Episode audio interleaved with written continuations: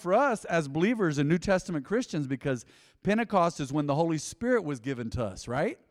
So praise God. Now you can be baptized in the Holy Spirit. So you need the Holy Spirit for everything now because He is the counselor, the advocate, the helper, the comforter. Scripture says the paraclete. He stands back to back with you, He's got your back. He's the teacher, He's the advisor. He leads us into all truth. And so Pentecost was powerful.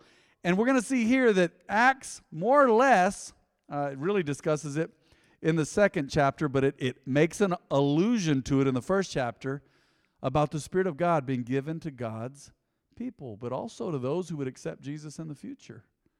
And now you're God's people. Somebody say amen. Aren't you glad? So, the Acts of the Apostles, this is powerful. We're going to just take our time. I don't have a time limit. I don't, well, service by service I do. Don't get stressed out. You know, I got to be done in here by seven because the next service comes in. But I'm not, I'm not going to rush through this book. If we need to take side journeys along the way, praise God. But let's get into the book, The Acts of the Apostles. Um, this book was written by Luke, Dr. Luke, who wrote the book of Luke. All right? Now it's interesting. If you look let's see here. At the beginning of the book of Luke, he kind of begins it similarly, but he's writing the letter to someone named Theophilus. And if you know a little bit about Greek, Theophilus means lover of God. Now, we still don't know if that means it was actually a, a guy named Theophilus, right? Or if he's just speaking to anyone who loves God. Very interesting side note there, okay? So, Luke and the book of Acts was written by Luke himself. He hung out with the apostles. He went on uh, journeys with them. He went on journeys with um, the apostle Paul. The apostle Paul actually mentions him uh, in, in the book of Timothy, says, Luke is very profitable to me for ministry. So we know he was right in the big mix of it with the early apostles not long after Jesus died and rose again and then went to heaven. So, very important book. And this talks about the power and the grace that was given us, our spiritual ancestors, after Jesus died, rose again, went back to heaven. So let's start off with Acts chapter 1. Without further ado, further ado, look at this. In my first book, I told you, Theophilus, once again, we don't know if that's an individual or just anyone who loves God. Theophilus meaning lover of God, one who loves God about everything Jesus began to do and teach. Now that's powerful. He says, In my first book, he's referring to what? Which book? Luke. You were listening, yes. He's referring to Luke because Luke wrote Luke and the Acts of the Apostles. I think someone in here said Genesis. I'm just kidding. I'm just messing with you. Uh, Leviticus. And by the way, can I just tell y'all something? I just, I love the word. I know you do too. Most books are my favorite, but I got to be real with y'all right now about something. And I'm like a dog this way. We saw a letter one time that was, someone said, This is a letter written to their owners in their journal, right? Dogs don't really write, but you know, in a dog's mind, says everything is their favorite. It's breakfast. It's my favorite. It's time to cuddle. It's my favorite. It's time to get in the car and go. It's my favorite. I think their least favorite is maybe the vet or the dog wash. I don't know. But I'm this way about the word. You bring up the word, I'm like, that's my favorite. Oh, Matthew, oh, that's a good book. It's na- oh, I'm named after Matthew. It's my favorite. But let me be real with y'all. I'm in the book of Leviticus right now, and it's not my favorite. Just, I just want to be real with you. But Acts of the Apostles, one of my favorites. So let's start again with verse 1. In my first book, the book of Luke. All right, yes. I told you, Theophilus, lover of God, about everything Jesus began to do and teach. How powerful. Can you imagine everything Jesus began to do and teach until the day he was taken up to heaven after giving his chosen apostles, apostles, a word that just means messengers, further instructions through the Holy Spirit. During the 40 days after he suffered and died, he appeared to the apostles from time to time and he proved to them in many ways that he was actually alive. Somebody say, Jesus is alive. Oh, praise God. Because he is alive and because he lives, like the song says, we can face tomorrow. He proved to them in many ways that he was actually alive. And he did what? He talked to them about the kingdom of God. Once, when he was eating with them, he commanded them, This is interesting. Very unusual scripture. He said, Do not leave Jerusalem until the Father sends you the gift he promised, as I told you before. All right? The gift. say, What gift? I'm glad you asked. John baptized with water, but in just a few days you will be baptized with the Holy Spirit. This is fascinating about God that the Father sent the Son, and the Son, as He promised, Jesus said, I'm going to send to you another comforter. Do you remember that? He said, I tell you that I'm going to be taken from you, and you, you mourn. But He said, Get ready because I'm sending you the Holy Spirit. And in essence, this is the Matt translation. He said, Your joy is going to be full. You're going to get full as in complete. You're going to get prayers answered. He said, If I don't go away, then I can't send you the Holy Spirit. But if I go, I can send you the Holy Spirit. What are the advantages to the Holy Spirit being sent here? Well, think about it. He is moving everywhere at once. Jesus was in a human body before he died and rose again, right? So now the Holy Spirit is moving all over the world because of what Jesus did, because he kept his word. So the Father sent the Son, the Son sent the Holy Spirit, and the Holy Spirit brought truth and comfort and joy and answered prayers and speaking in tongues upon the baptism of the Holy Spirit and the gifts of the Spirit. All this amazing stuff. Praise God, all because Jesus suffered, died, and rose again. All right? So John baptized with water, but in just a few days you will be baptized with the Holy Spirit. Someone say the Holy Spirit. So when the apostles were with Jesus, they kept asking him, Lord, has the time come for you to free Israel and restore our kingdom? You know, they were looking at carnal things, right? We as Americans, you don't want to see Americans, um, America's downfall, do you? You don't. But you know at some point, God is going to allow things to happen for the end time clock to keep moving, right? We're seeing crazy stuff going on right now. They, they were looking through, through physical eyes, they said, Lord, has the time come for you to free Israel and restore our kingdom? he replied, The Father alone has the authority to set those dates and times, and they're not for you to know. But, but, I love this part. That's my favorite, right? but you will receive power when the Holy Spirit comes upon you. I'm going to tell you right now, I was baptized in the, in the Holy Spirit with the evidence of speaking in tongues when I was 13, the summer after my seventh grade year, and it gave me such a hunger for God's word. Some of you say, Man, I don't know that I've had that experience yet, but I have a hunger for the word. Well, get ready because the Holy Spirit is going to come on you. Why? Because you believe. Someone say, I believe. Say, Man, I'm a little nervous about it. Don't be. Why would you be nervous about the gift, any gift from the Lord? Right? But you will receive power when the Holy Spirit comes upon you, and you will be my witnesses, telling people about me everywhere in Jerusalem throughout Judea and Samaria and to the ends of the earth. Lee County, West Texas, wherever you go, wherever you have family. How many of y'all have family? Let's, let's start here. How many of y'all fa- have family in other places in New Mexico? Raise your hand. Because that's, all, that's always the best place to start your mission, right? Okay. How about Texas? Anybody got family in Texas? All right. How about Colorado? Oh, man, this is crazy. Just in this Mexico. Oh man, that's crazy. Familia in Mexico. Just in case they're listening, that's in Espanol, right? Familia in Mexico. Okay, Cali. Anybody got family in California? Florida. North Carolina. Georgia. Anybody? We're covering. Do you? Oh, yeah, Jen has family in Georgia. Um, some other country besides Mexico. Anybody have family? Jen, you won, baby. You won. you, you have family in another country apart from Mexico? Where? Oh, oh, oh no, that's a state. Oh, okay, no, we misheard each other. Okay. That it, it sounds like they're from another country, right? That's right, eh? How are you guys doing over there, eh? Yeah, true. Any other countries besides Mexico or Wisconsin? No, uh, no other ones. I, uh, yeah, Thailand just kind of trumps everybody.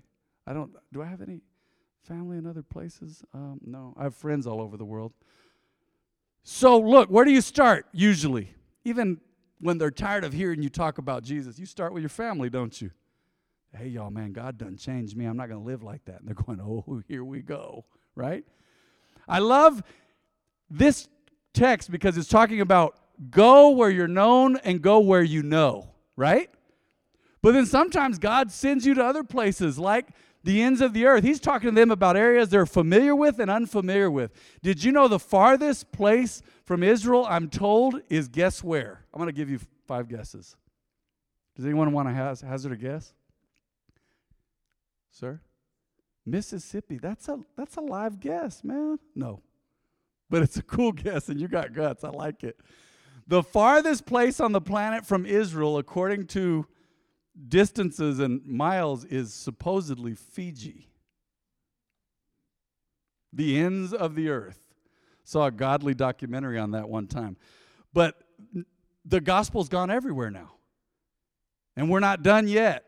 I just saw something on the U YouVersion of the Bible the other day, and I love this because we still have the spiritual DNA of our spiritual ancestors. The Apostle Paul, number one, Jesus, but Mary Magdalene and Mary, the mother of Jesus, and the people that followed Jesus in his time, and the Thomas and the other disciples. Praise God. We still got that spiritual DNA to, man, I got to share it. I got to share it. We've had the privilege to go to South Africa.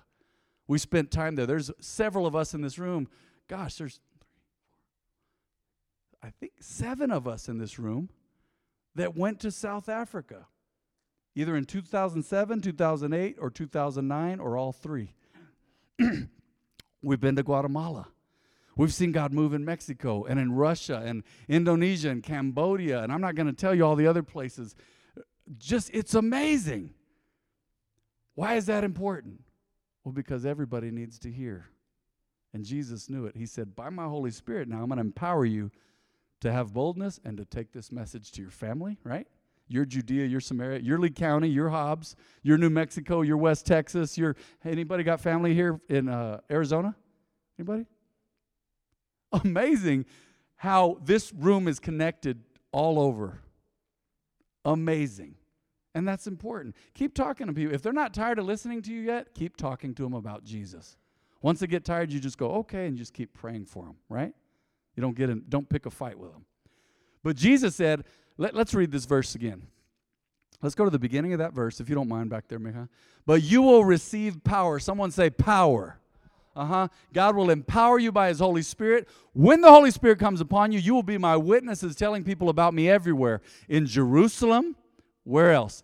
Throughout Judea and Samaria and to the ends of the earth. Wherever you are in that region and all the way around the earth. Praise God. That's always been God's purpose to have the earth filled with His family. After saying this, he was taken up into a cloud while they were watching, and they could no longer see him. Can you imagine that moment? They watched Jesus ascend into heaven, and they just stood there like this.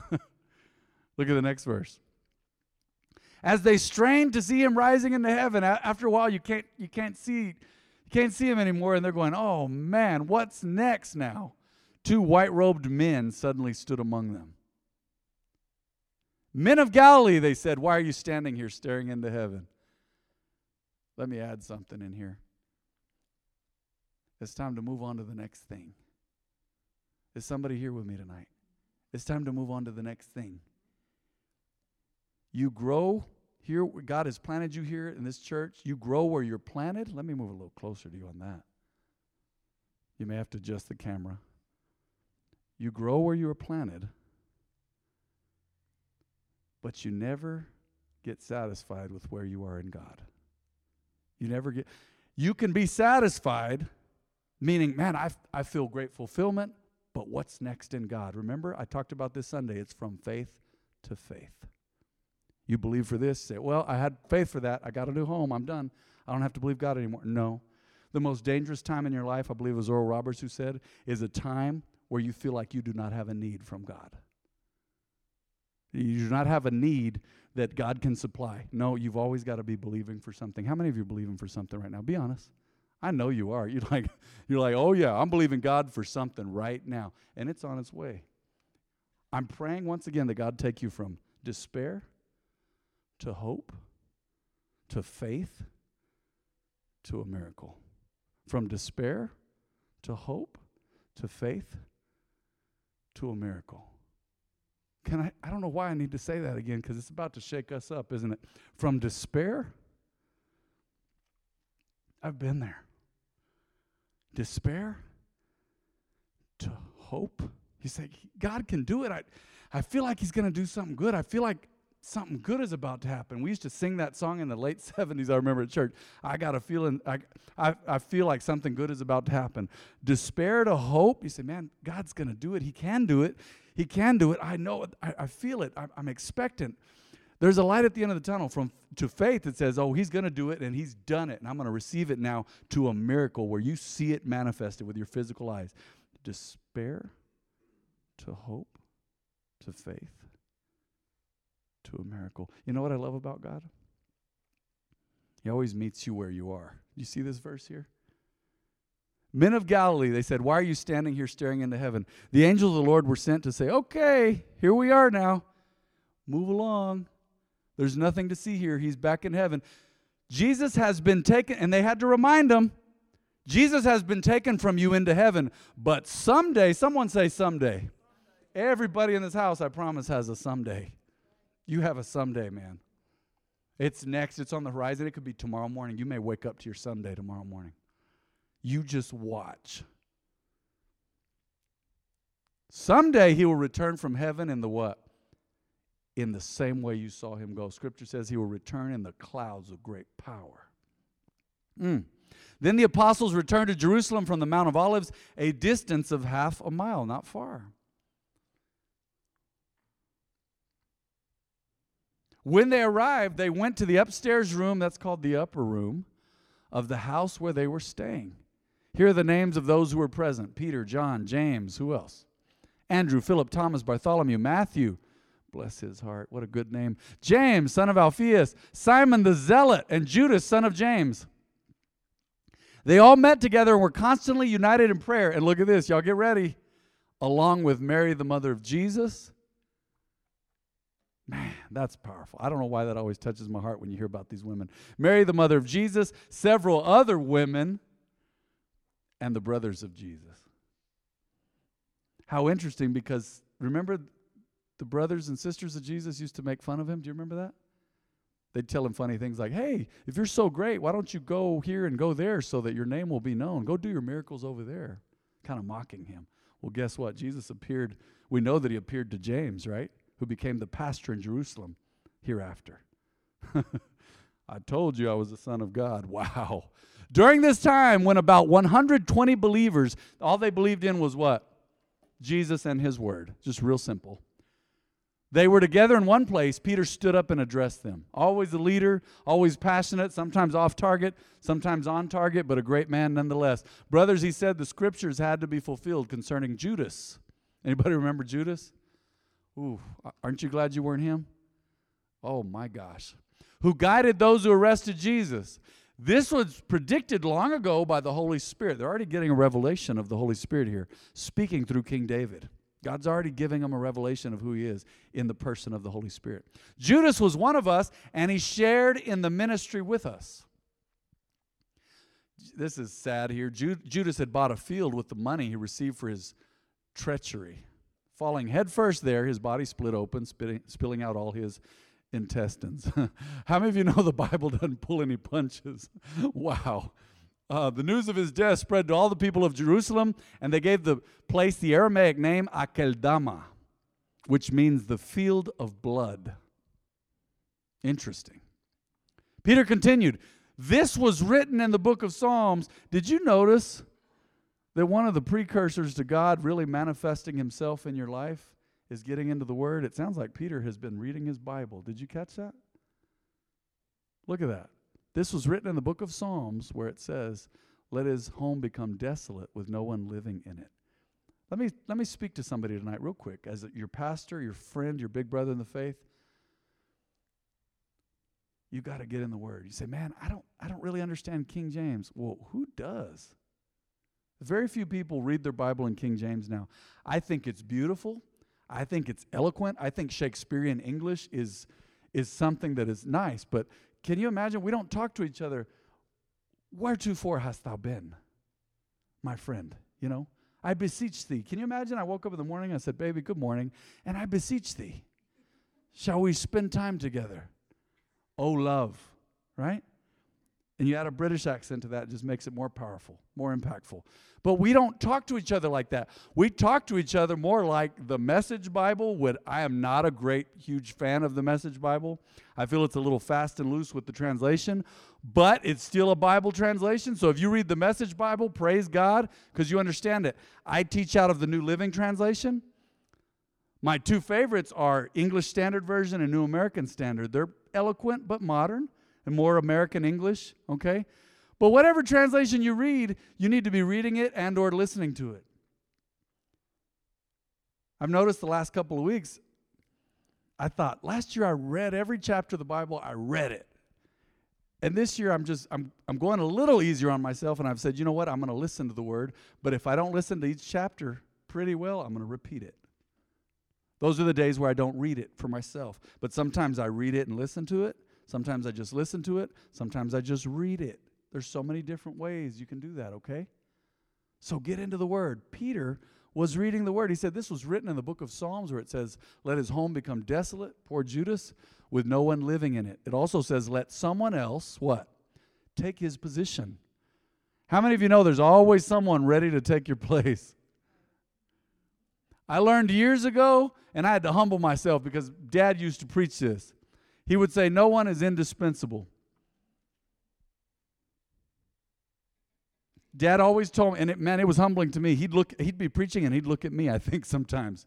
Dad was always brilliant with eye contact, and he'd just look at me, and he'd go, he'd go, "Hey, no one, uh, everybody can, everybody can be replaced."